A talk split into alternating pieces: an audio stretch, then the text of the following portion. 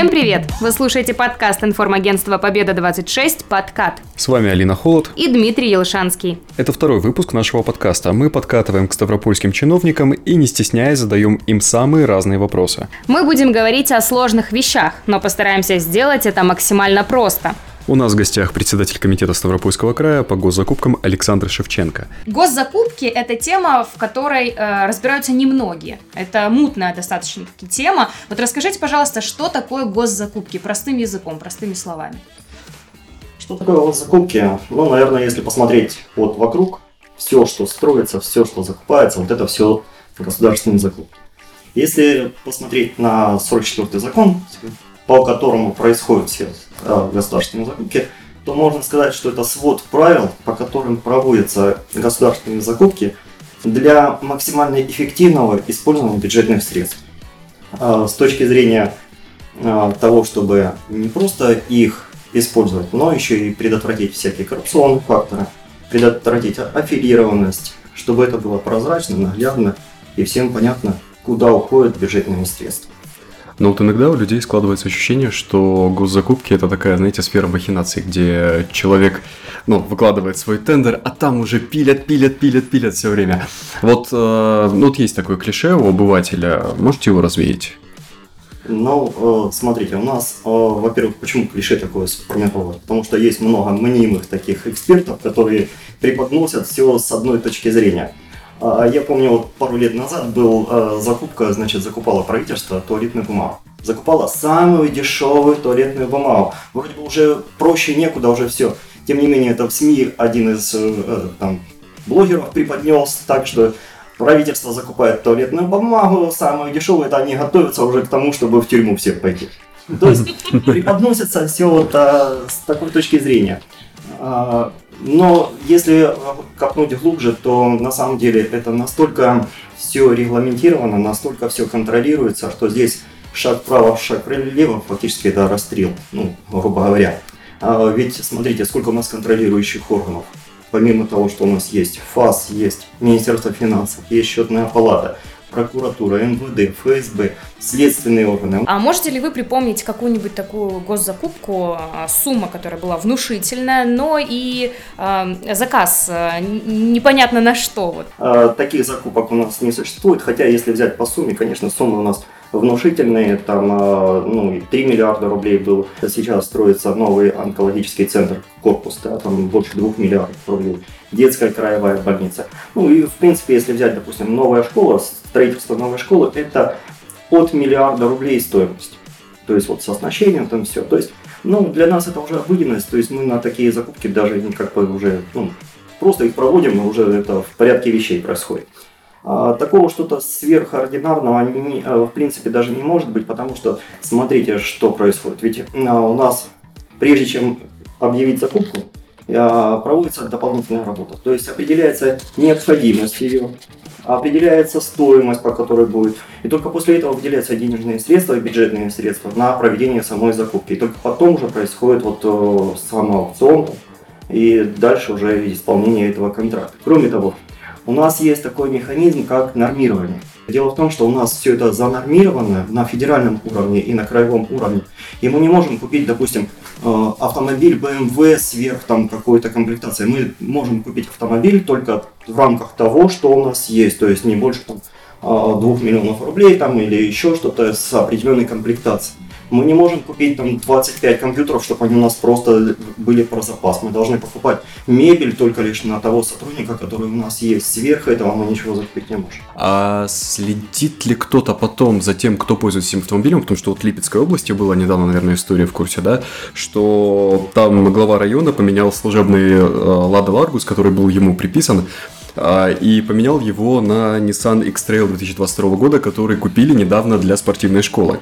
Потому что якобы там просили об этом. Но, естественно, когда поднялась шумиха в СМИ, машины обратно поменяли местами. А, за этим обязательно следят. У нас, э, как я сказал, целая куча контролирующих органов, которые впоследствии следят, во-первых, следят за исполнением контракта, то есть что покупается – для чего были выделены средства и что купилось на них. Потом, как используется вот тот или иной, ну, данный автомобиль по назначению или не по назначению. пишутся отчеты, опять же, есть ведомственный контроль, то есть, допустим, ну, не знаю, взять больницы, обычные наши больницы, у них есть э, ГРБС, то есть главный распорядитель бюджетных средств Министерства здравоохранения, которое в рамках своих полномочий проводит еще дополнительный контроль. Потом точно так же Министерство финансов, контрольная счетная палата, все эти э, органы следят и за тем, чтобы э, правильно все использовалось. Это просто большие риски у тех людей, которые вот, э, хотят таким заниматься. Какие меры наказания вообще предусмотрены за вот такие проступки? Ну, во-первых, нецелевое использование денежных средств, неэффективное использование денежных средств. А тут уже в зависимости от того, какие там уже последствия поступили. Ну, я же говорю, вплоть до уголовной ответственности. Но это вопрос к обеим сторонам, и тем, кто выпускает тендер, и те, кто его да. выполняет, да? Да. А сейчас на слуху квадрокоптеры. Один из популярных блогеров обнаружил, что край покупал их за 900 тысяч рублей и рассказал после, что беспилотники такие же можно найти и за 350 тысяч рублей. То есть э, госзакупки приводят не к экономии, а к дополнительным тратам. Вот э, почему так получается? Цена не может быть другой, во-первых. Вот смотрите, здесь же тоже надо понимать те технические характеристики, которые были включены в эти квадрокоптеры. Если одно дело мы покупаем игрушку для ребенка, которая летает там на 500 метров и делает какие-то снимки в полуразмытом состоянии, или другое дело, когда квадрокоптер закупается для вот э, военной операции, который может там сутками висеть, э, снимать профессиональные снимки, передавать в режиме реального времени картинку. То есть здесь надо понимать еще вот э, те технические характеристики. Но при этом происходит неоднократно случаи, когда действительно сумма была завышенная и ну, какие-то вещи можно было приобрести дешевле. И, ну, это всплывает, иногда не всплывает. Вот почему так происходит вообще? Бывают такие случаи. У нас есть, э, ну, по закону, там не, несколько способов э, расчета начальной максимальной цены контракта. Э, и вот здесь уже зависит, конечно, от того заказчика, а, скажем так, коррумпированности этого заказчика, насколько он правильно сделает расчет э, начальной максимальной цены контракта. И опять же, тут надо смотреть еще и со стороны тех же поставщиков. Ведь э, смотрите, когда у нас началась вот эта войсковая операция, у нас те же бронежилеты подскочили в цене. Почему? Да, потому что вопрос к ним, почему они вчера продавали по одной цене, а сейчас, как только пошел на них спрос, подняли цену. А вот что в такой ситуации делают, если действительно э, вещь подорожала, ну, там, со строительством, да, к примеру, или вот, как вы говорите, с обмундированием для военных, а что в такой случае делать? Затягивается контракт или что? Ну, смотрите, по бронежилетам у нас как бы ситуация это отдельно, то есть контракт был заключен, тут должна быть поставка выполнена. А, и когда поставщик выходил, он рассчитывал на то, что он поставит эти бронежилеты по той цене, которая ну, которые у него есть, а он должен их исполнить. То есть, как хочет, он должен крутиться в любом он... случае, может даже в минус к себе. А, да, но опять же, тут надо разбираться. У нас, а, ведь смотрите, что произошло. У нас в этом году были введены санкции. В связи с этими санкциями у нас произошел а, ряд подорожаний, ряд, товар, ну, ряд товаров, в том числе и на строительные материалы. Строительные материалы у нас еще и позапрошлом году начали дорожать металлоконструкции, там чуть ли не в два раза подорожали. Если бы до вот всех этих санкций до этого мероприятия. Тут как хочешь, так твоя вина, это твои были коммерческие риски. И после этого, этого поставщика вносили в реестр недобросовестных поставщиков, и ему был запрет на участие в закупках то сейчас, если это действительно из-за санкций, действительно там из-за военной операции, его просто разрывается контроль без последствий для данного поставщика. Бывает так, что э, у нас э, какой-то из э, исполнителей берется за контракт, он предлагает самую минимальную сумму, естественно, там, допустим, строительство школы, и он готов там построить школу за 2 миллиона условных. Но на эти 2 миллиона он не сможет ничего закупить. Уже сколько раз были новости о том, что были срывы муниципальных контрактов у нас. Почему тоже такое происходит, если вы говорите, что антимонопольные службы следят, прокуратуры следят, но строительство начинается, а потом на стадии котлована все это замораживается и ищут нового уже подрядчика? Здесь несколько фактов есть. Ну, во-первых, смотрите, когда э, формировалась проектно-сметная документация, могло быть пройти уже несколько лет. Ведь э, сделали сначала проектную документацию, а потом только через пару лет было выделено денежные средства на то, чтобы э, построить эту школу там или еще что-то. Здесь необходимо, э, во-первых, опять же, в связи с этими новыми инструментами, перерасчет делается перерасчет денежных средств уже под коэффициенты, те, под те условия, которые сейчас на данный момент существуют. Это один момент. Второй момент, э, ведь э, здесь, опять же, поставщики бывают действительно выходят на закупки и играют действительно в ноль, то есть они прибыли не получают только лишь для того, чтобы показать опыт своей работы. Для того, чтобы в дальнейшем они сказали, вот этот объект мы построили, мы подтверждаем, что это наш объект. И дальше это позволяет им участвовать в более крупных контрактах и получить уже там прибыль. То есть здесь и такие моменты есть. Часто ли такое бывает, что подрядчики уходят в минус, в ноль? А, вот, э, взя... сейчас. Да, да. Не часто, но бывает. То есть, а, ну опять же, смотрите, у нас, а, допустим, если упал на больше, чем на 25%, а, какой-то поставщик, ну, начинаешь с ним разбираться, ну, для чего ты так падал? Во-первых, мы эти сведения передаем в ту же самую налоговую службу для того, чтобы они дальше уже провели э, проверку по этим фактам. Э, действительно они могут выполнить, или действительно у них там есть рабочие силы, там платят налоги, платят налоги, ну то есть дальше они уже там разбираются. Э, с точки зрения законодательства, ну, действительно, это может быть э, такое. И есть у нас, допустим, такие закупки, особенно это строительный контроль когда уходят до нуля, а то даже платят э, денежные средства для того, чтобы заключили контракт. А вы сами как считаете, кто должен а, заниматься тендерами, конкурсами, а, те же самые школы, больницы? У их руководителей хватает на это компетенции? Вот смотрите, школы, больницы. Э, да, есть такие факты.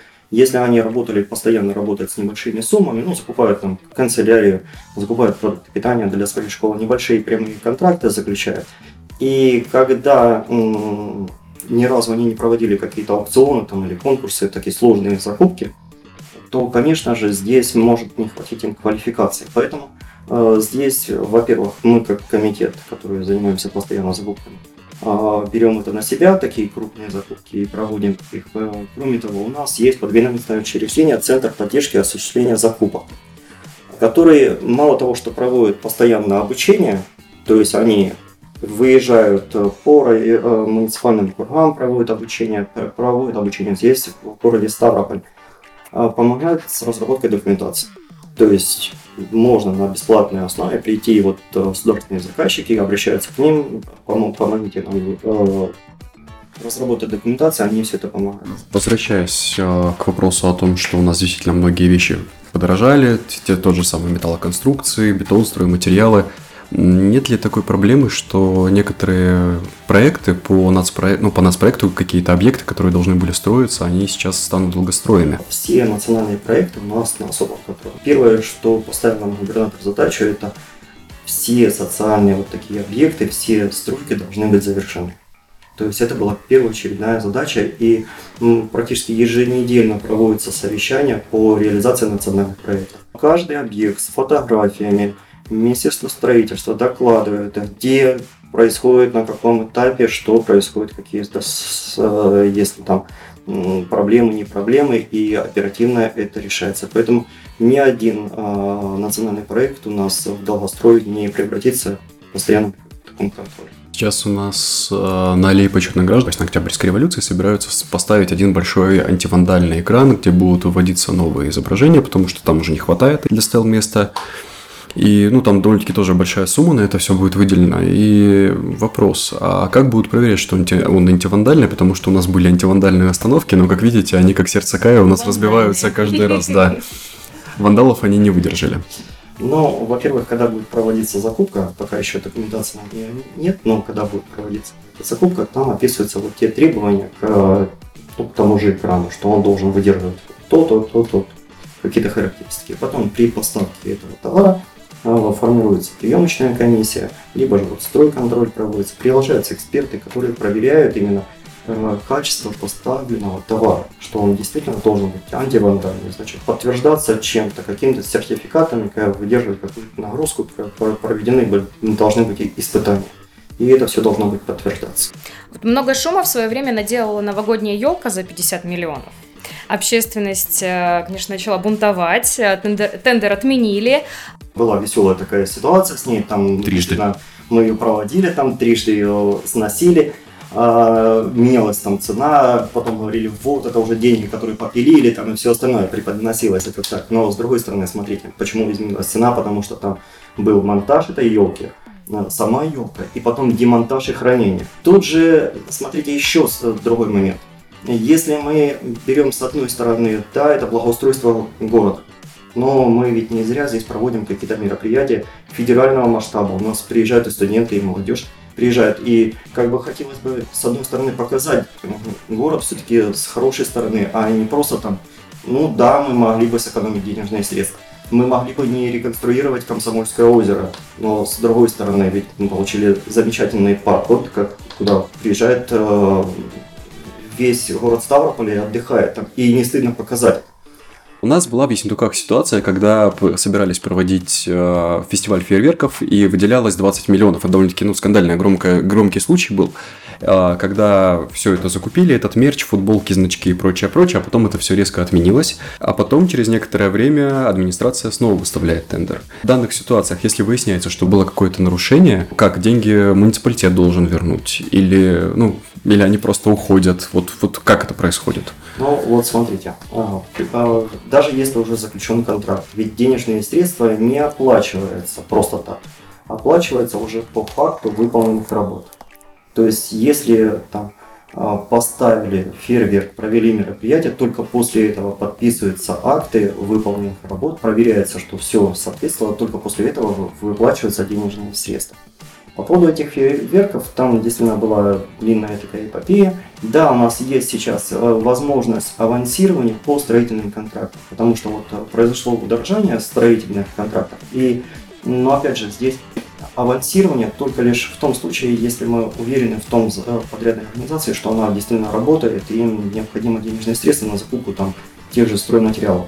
Опять же, здесь включается момент э, так называемого казначейского сопровождения – когда денежные средства эти просто лежат на счете, и казначейство не даст их использовать, пока не увидят подтверждение, что они именно целенаправленно используются на тот или иной объект.